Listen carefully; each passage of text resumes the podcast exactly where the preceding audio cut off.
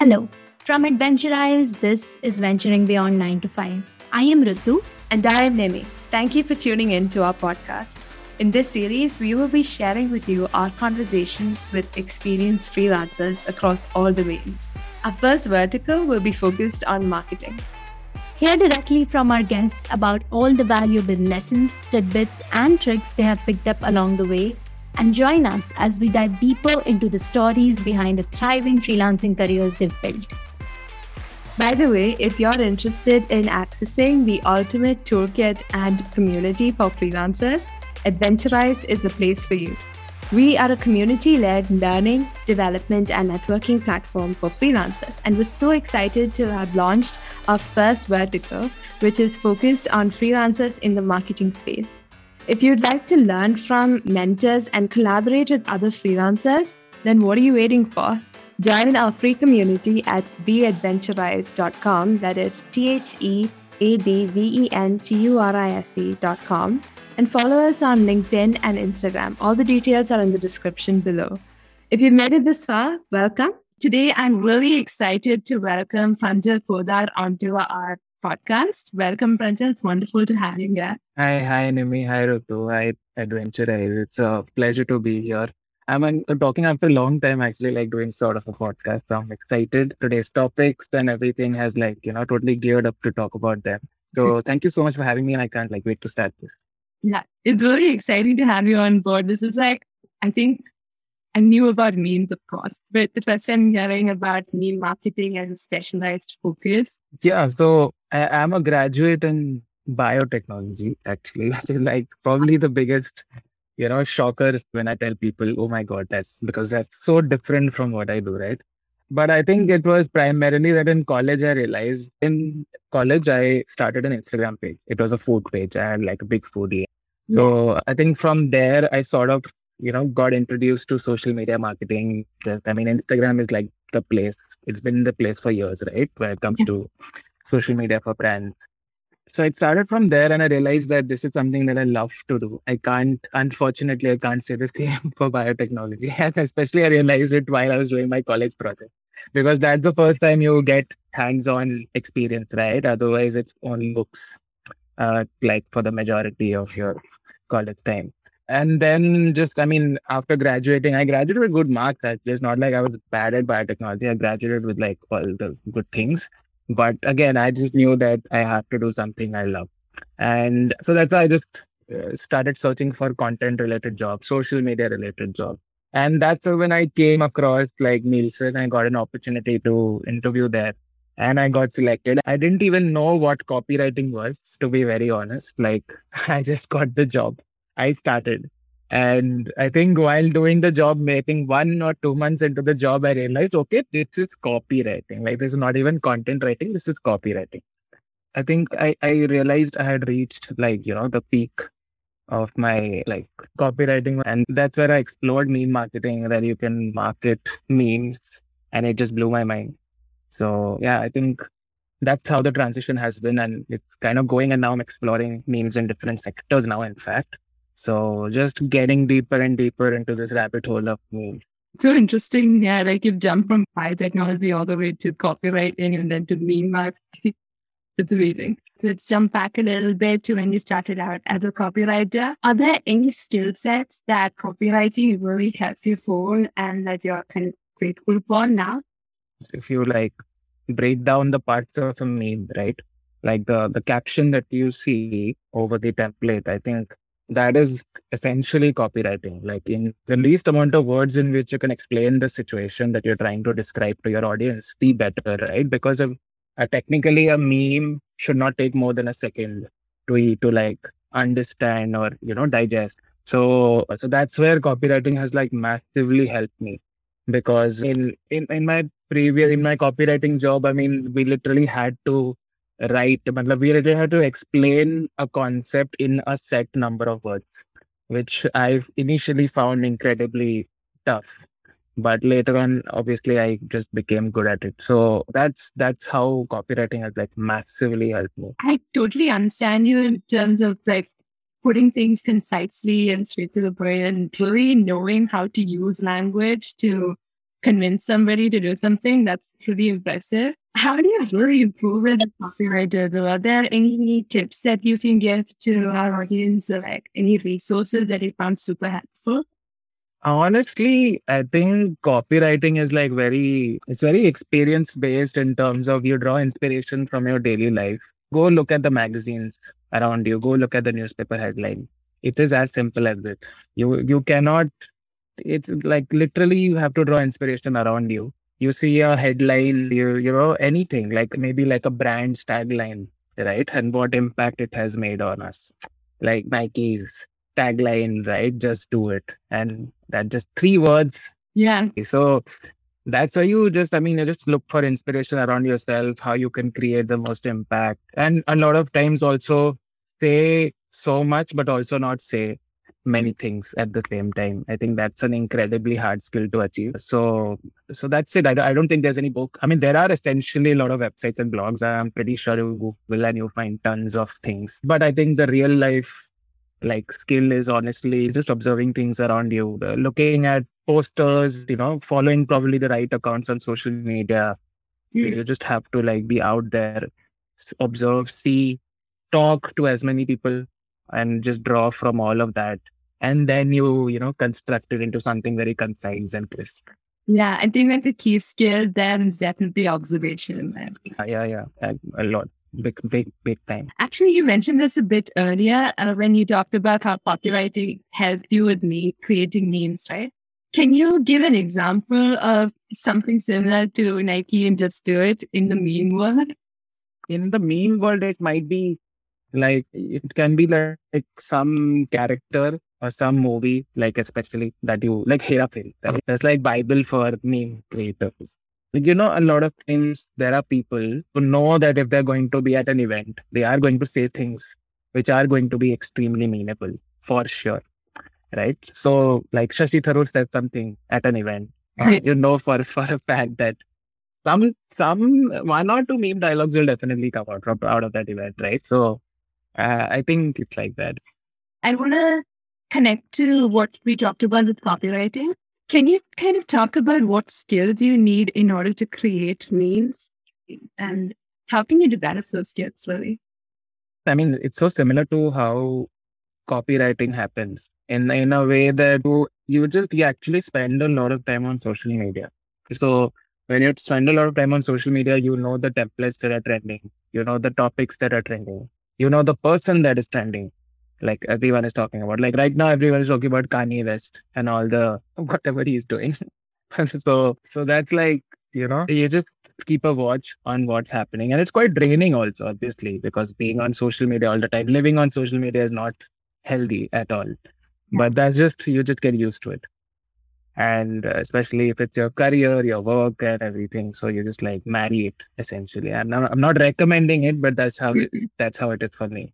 and yeah, it's that mostly, and that's where the experience builds up in terms of you just like you look out for situations. You look out for, for example, situation observation. I think pretty much everyone has understood. But if, for example, if you're working for a product, if you're working for a brand, and uh, you know we need to communicate this particular message about a brand, and then you're thinking of which template would fit best, right? So you can always go to some place and look at a list of templates that fit best but if you're on social media all the time, it instantly clicks because you're like, you know, array, I've seen that template, I've seen that dialogue. Like recently, I've made a ton, I made tons of Shark Tank meme. Yeah. And I know for a fact, okay, wait, this product message fits exactly the die with the dialogue that, you know, maybe Aman Gupta has said or maybe Ashneer Grover has said. You know, the click happens instantly. And that happens because you have seen a lot of memes, you have seen the show, you know the product well, the, the brand for whom you're probably making the meme, you know that as well. So, but this, all these things come with experience. Like it to, to take me like two years back, if you asked it, used to take me maybe whatever, I don't know, an hour to make a meme or something. Now it might just happen in under a minute, even, you know?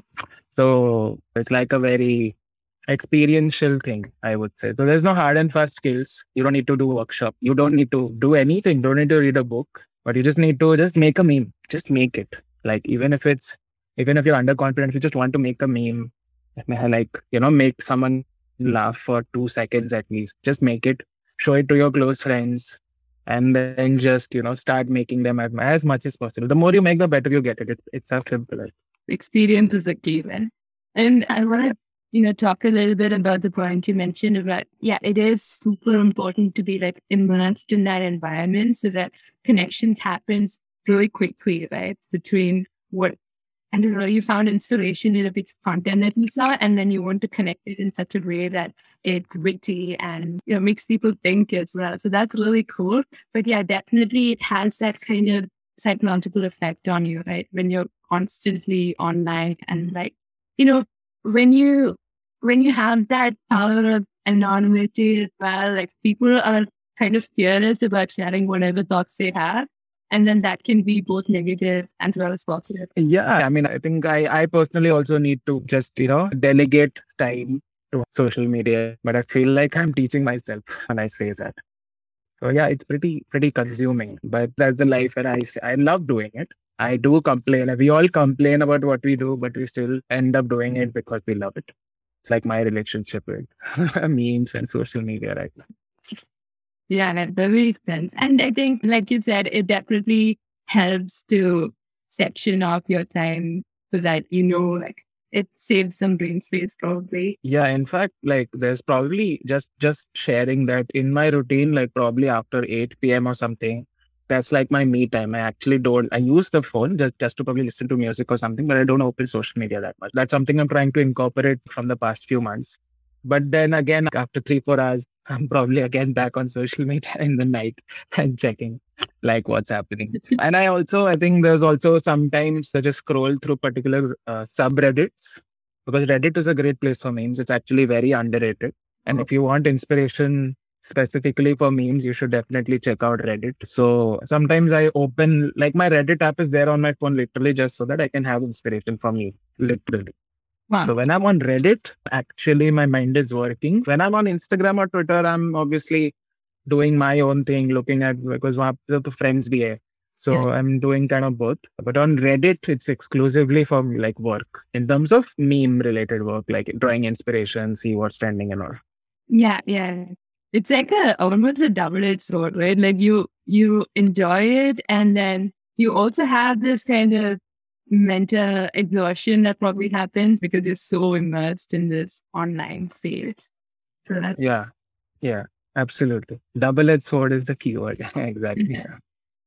In one of your posts, actually, you said that the best meme references like come to you when you're not looking for them. And can you talk a little bit about your actual process? How do you create memes? Yeah, so I think so when I in that post, what I meant was like if you look at even my top memes on LinkedIn, like in terms of engagement, literally it was so random. I made them in under 30 seconds. Literally, like my top five memes, I can vouch that I've made it in 30 seconds because it was like just the idea. I was just scrolling, saw the template, caption, you know, boom, happened in two seconds, and making it was like a brief, essentially. And there are times when I have been like literally like scratching my head in terms of, you know, need to make something great. And I felt like I made something great, but then I post it, I show it to the world and they just say it's crap. So that also happens. So it's almost like, I mean, for me, it has happened like that, that when I was not looking for an idea, essentially, when it just randomly popped up and I made a meme out of it, they have worked the best. Somehow they have just clicked.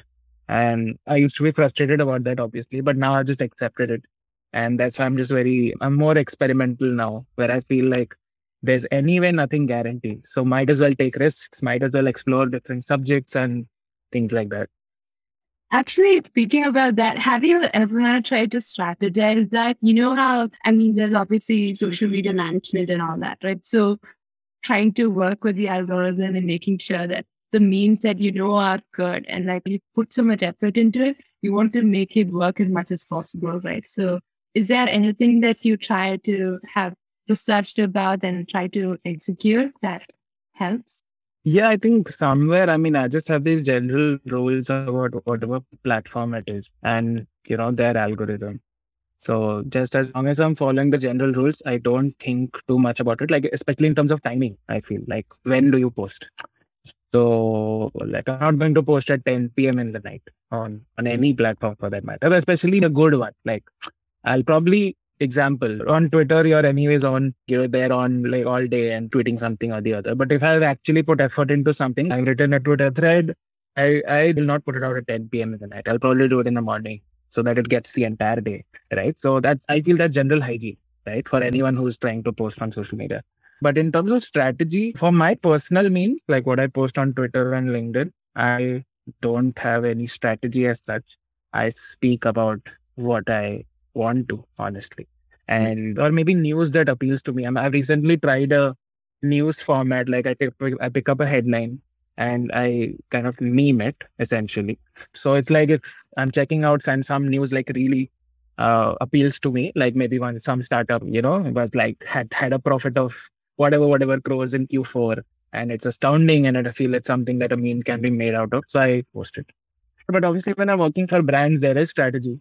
There is like, what are the exact points about the brand that you want to showcase? So there's more strategy involved. There's more thinking. There was there's more process. So for a brand, obviously, I have to sit down and probably beat my head a little more. but but I mean, that's something you have to do. Yeah, that's pretty clear. And okay, let's switch a little bit to um, something that I've been super excited to ask you regarding like, the future of memes and content, right? So especially when you work with brands, right? You've obviously seen the shift towards Web3 and Metaverse. Um, can you talk a little bit about what your experience has been being like at the forefront of this shift? Yeah, I think I feel it's like the wild, wild west, you know, like there's no it's too like it's just so exciting and random and I mean Web three in general, the world of NFTs and everything. It's it's like you you understand it, but you also don't understand it, and so many things are happening uh, every day that it's so hard to keep up. But I think in general, what's happening is the main as so you know what we know as social media marketing that is not the same in Web three. It's not at all because I don't think so. Web3 essentially is trying to make the whole system better in terms of like till now how the big internet companies have all exploited our privacy, right? By feeding us ads and all these things. So, I mean, I probably shouldn't have used such strong words, but you get the gist. So that's something that's there. And that's why community is like a big thing in Web3 because it's like everyone is united by the fact that we will now take control of our own data, essentially. That's like the message, right? We're going to own what the, the benefits of that data, right? It's, it's not like people are hesitant to give out their data, but the thing is, the Web2 giants right now, the Silicon Valley companies, they just like take the data and they make their revenue and it's done, right? The people who are there on the platform creating or whatever, they just get a very small share of it. So that's the tide that you know Web3 is trying to change. So I think in all this, memes is basically the biggest, I would say, biggest tool to unite people together in terms of unite them in a community together. Because essentially, this generation of people who believe in Web3, they are, I'm, I'm not labeling everyone as an, as an introvert or something like that, but, but eh, be it an introvert or an extrovert, they all understand memes. They all communicate with each other through memes they all express through memes. So when a community comes together, so why is Bitcoin what it is today? Right? It is, I mean, essentially it's a speculative value, whatever it is. It's setting around $40,000 now. We are having a crash again, sadly, but it is what it is because people decided to believe in it, that it holds value. It has a bigger purpose. And it holds people together is memes, these communities that we're building. So that's why I feel memes will be a big part I mean, I'm personally working on Web3 projects where I do memes personally. So that's like a enough testament. Yeah, yeah, and that's awesome. Maybe like we can look at it from the perspective of someone who just knows about the existence of this thing that's happening, this shift that's happening. You talked a little bit about how this value is created because of people believing in it. So the social value has been created on this meme, right? So how do you, you yeah. put about this before as well about how great memes could become an NFT someday and can get like sold for millions of dollars? So can you speak a little bit more about what you meant and oh, why you see that shift happening? Yeah, I mean, if you know even something about NFTs, you know something like that cat. There's a cat GIF, right, which sold for I don't know how many million Yeah. dollars and something. So the thing is that there are people, there are millionaires who just have tons of money, and they are with the world of NFTs too crazy. I would say, like honestly, NFT can be very tricky for someone to enter Web three because that space is too hyped right now. But how memes come in is essentially that if you just want to, I mean, if you're so passionate or for some reason you want to own like a template, like I want that template, I want to be the owner of that cat, gif, whatever that meme is, you know, you pick any famous meme ever. Like maybe it's a meme about Shiba Inu, you know, Cheems, you know, those dogs basically who are like so famous in the meme world. Like I want exclusive ownership of this. And if you have millions of dollars in your bank, so you know, you never know where people find value. And honestly, right now, like a big narrative in web in crypto is that, hey, I have shitload of money and I want to just show it. Like I can spend money on anything for that matter. It's like a very ironic take on spending money in a way. Like people uh, spending millions of dollars on pixelated pictures and all that. It's almost like a statement that, hey, I have money, so I can buy this and I don't care what you think you know? Something like that. So right now it's that and i am not a fan of it i'll be very honest. Yeah. uh, but it will evolve. I know for a fact all of this will come down one day. Like this hype will come down one day. I believe in nft technology and what it brings to people artists especially because till now coming again these big corporations have just taken like 90% of the share and the artist only gets 10% and that is what nfts will eventually change so I believe in the technology and and yeah, I think that's why memes have like a big potential. Mm. Someone finds Mona Lisa, that painting, super valuable because and someone was like, What is this? Like, I don't see any logic in, you know, it, the Mona Lisa looking at you from whichever angle you look at it. Someone is astonished, oh my God, I want that painting. So value, I mean, value is different for everyone. It's a subjective thing. So that's why that that's how memes and NFTs are essentially, you know, happening. So, what kind of projects are you working on? I'm working on primarily like DeFi projects. So DeFi is stands for decentralized finance. So till now we know traditional finance, like the banks and the stock market and the mutual funds, like what we know of mostly in India, right? But there is like a another totally like big big wing domain of crypto, which is decentralized finance. As the name suggests, there is no central party like a bank or anyone controlling it. It's essentially uh, all done by code, maintained by computers. So I'm working in that, a bit of NFT here and there as well. And crypto is just omnipresent, right? It's everywhere. Like in general, it all works on crypto. So that that's how this space is. And it's, it's exciting. I mean, it's too fast paced. And I feel like I'm lagging behind all the time. That's a very suffocating feeling. But that's how it is for any space that's rapidly evolving. You can't escape. So you just keep up as much as possible. Wow. How do you keep up usually? I think just a bit of routine, like in terms of, okay, I pledge that I'll watch at least two, three videos today. I pledge that I'll at least read two, three articles today. I'll do my best because honestly, there is nothing like, oh, I know, ex- I know everything till now. There's you, it can't, it's not possible. So you choose what you like, what, how much is needed, and you take baby steps every day. I'm not saying you'll eventually get to know everything. And that shouldn't be a goal, anyways, because it's not realistic, but at least something you should learn. Yeah. Yeah, I think that's important to do know when you're learning anything, right? And actually, I want to ask a little bit about how you try and apply what you learn in what you do, right? So the reason you're learning so much is so that you can use it and like make best use of your knowledge, right? So is that anything that you're doing currently? Is it just research at this stage or? No, I'm actually putting in my money and I don't think there's anything bigger. So I think that's it. But, but obviously I am very careful about it as well because, you know, it's all new, it's all unregulated and there are risks involved with any kind of investment for that matter. But so I think, yeah, I mean, once you have some bit of confidence, you have some Yeah. maybe you know depends like if if it's your life savings don't put it in crypto don't put it anywhere for that matter and uh, crypto to dur hi raho if it's like really important money for you like for example if it's your college fees if it's like your life savings, your, I don't know, emergency fund and all these things, please stay away from crypto, please.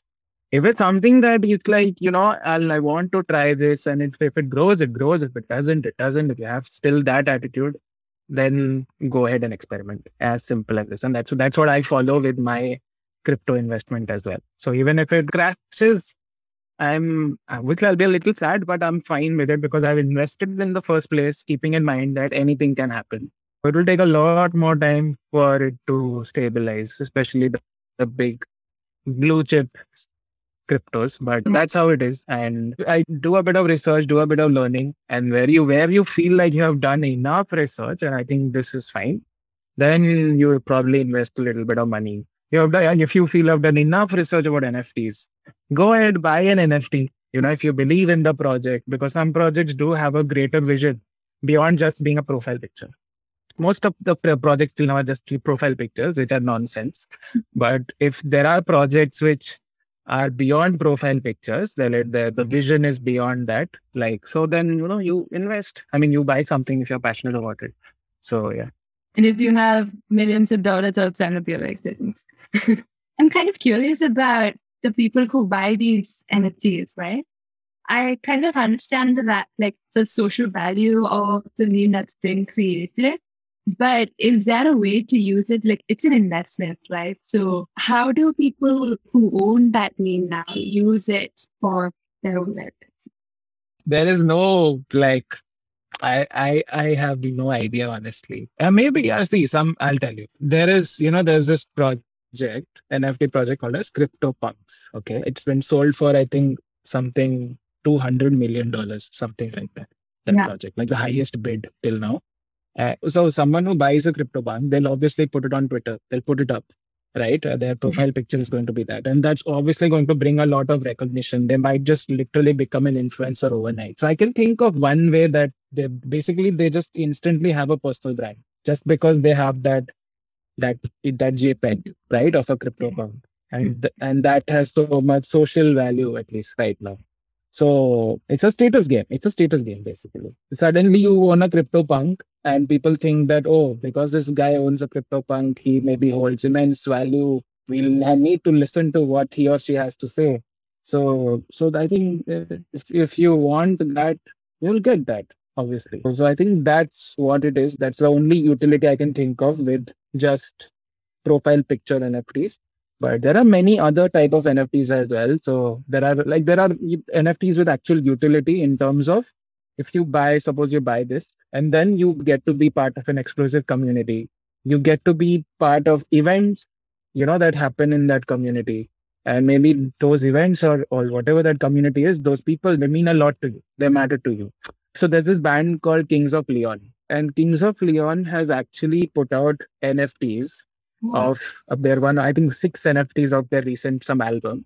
And anyone who owns that NFT yeah. can also come to their concert. So it has a value, right? It's like it's an outside world value also attached.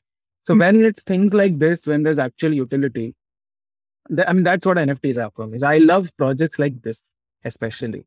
Mm-hmm. But when it's just JPEG, then probably no. So that's where the space has to evolve right now. Every space starts with hype. Yeah. And you just wait for the hype to die down because all hype dies ultimately. So yeah. We actually have an interesting question from Yogesh. He's talking about some NFT integration or NFT accounts on Twitter and even gives disclaimers after you open those accounts. So what is that actually? I think it's basically the fact that within the NFT world, there are a lot of scams essentially and there's a lot of like, speculative value of a particular project but ultimately nothing happens right? Like price can the, the demand can down any days because people are trying to make a quick buck. They're, they're trying to ride the wave.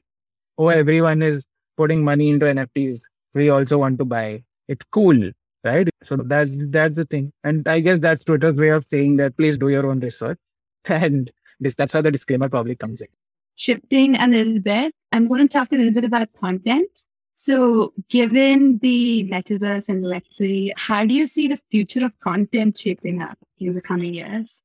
I think content, I don't know really, because I don't know how these Web2 platforms right now Like if eventually more people shift towards Web3, how are they going to change it? Because right now nothing is happening. Like for me, Facebook is one company which has absolutely like I mean their their entire money comes from ads. Right. And it's something that Web3 is trying to change. So how is I mean, I think content is going to change through NFT, basically. I think. Like in like I recently heard how Instagram and Facebook are going to support NFTs. They're going to support digital avatars and all these things. They're going to bring these things, right? So I think that's probably going to happen. Like probably content will be around digital avatars if that becomes a big thing. Like you'll probably stop seeing people's faces on mm. social media, but you'll see them through the digital avatars. Maybe that's how we'll evolve in, in terms of content. But I I don't know. It's very dicey for me because essentially these are the companies that I mean we are trying to change the narrative against. so I don't know. I mean, Facebook naming themselves Meta, that itself is so ironic. right? But there are many blockchains and ecosystems which are trying to have their own social media.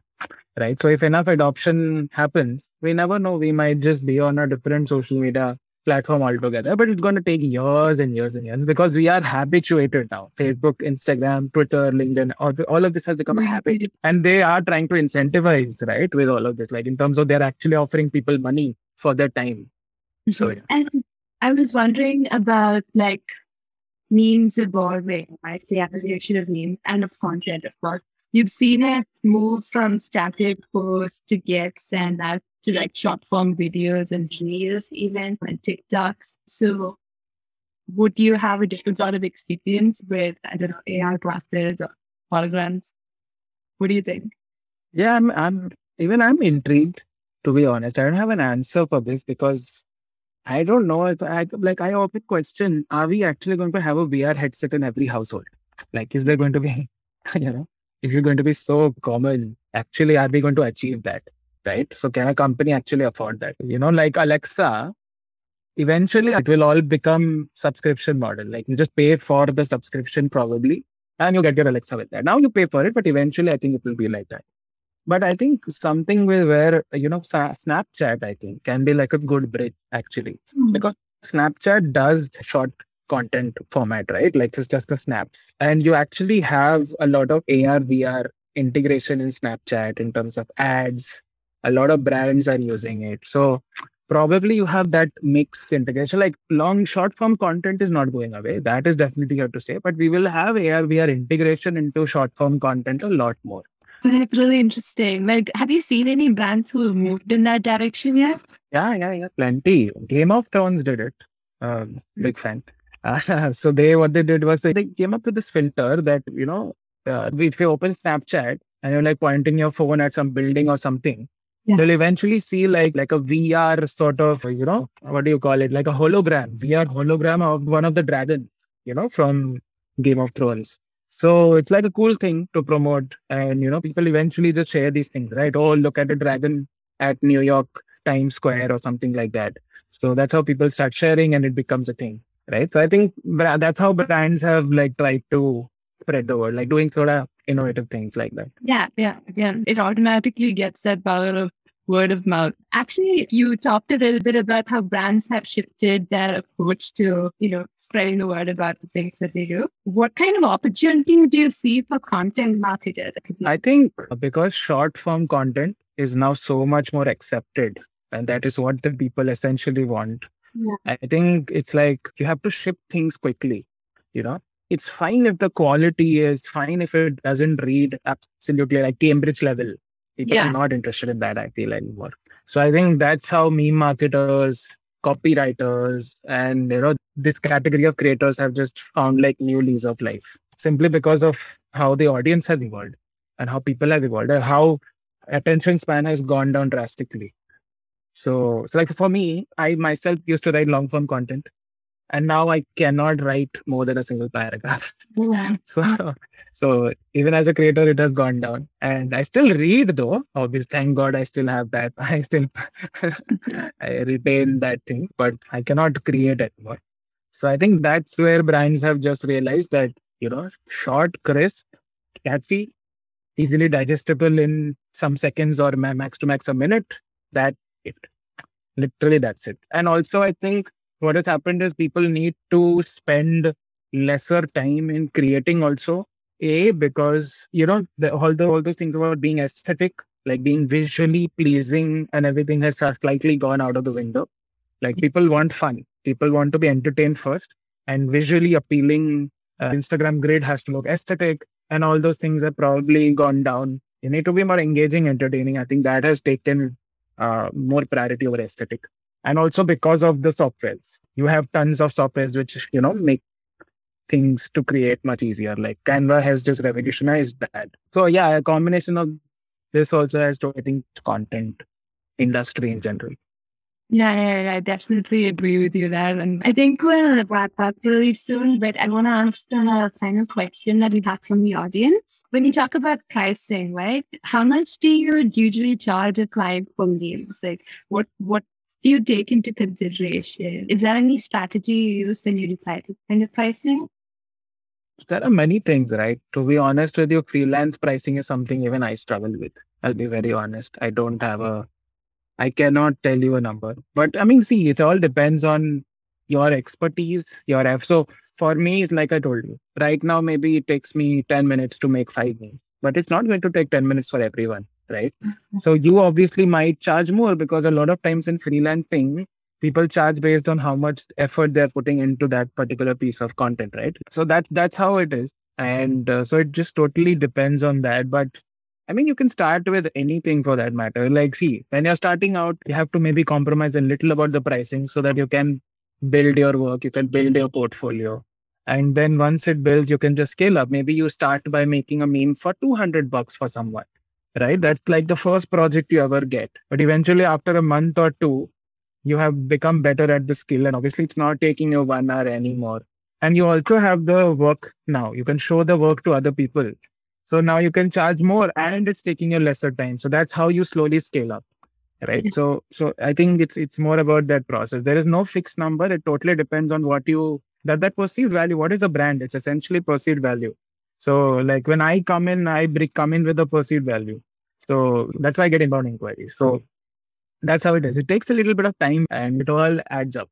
And eventually you get, you know, better prices you can charge better prices and things like that. Yeah. Thank you for sharing your experience, especially with the future of, you know, the platform. And so that's very exciting. Do you have any last words about like what are you looking forward to? What's coming next? I am looking forward to the web three, I guess. that's where I'm looking uh, mostly these days. And I'm just excited about what's happening there. How it's like a next big thing, I feel. If it works or it doesn't work, it doesn't matter. That's okay. But at least something is happening, something cool, something that I feel can actually change our lives for the better if we implement it correctly, right? Like how I was talking about NFTs, how right now it it's all hype, but it has utility. Eventually, if people catch up to that, it will actually make lives of artists so much better. And people might actually, I am an artist myself, and I know for a fact that, you know, people don't become an artist or pursue that as a career because of the money, right? Because you just don't know how much you're going to earn. It's not stable and all that. And that's why people are discouraged, especially in our country. So I think with technology like this, it becomes a viable career option. It can actually monetize your work and you own your work. You earn from, you are the one who's earning the most from your work. So these are things which I'm very much looking forward to. And I believe it can actually change lives you want to feel like you're doing something for an actual like you know something tangible something that has actual real world implications i think web3 has that and that's why i'm excited about that space hey thanks for listening to venturing beyond 9 to 5 with rutu and nimi we hope you found this episode interesting and enjoyable. Please follow us on Instagram at adventu.rise and on LinkedIn at adventurise. That's all for today. See you next time.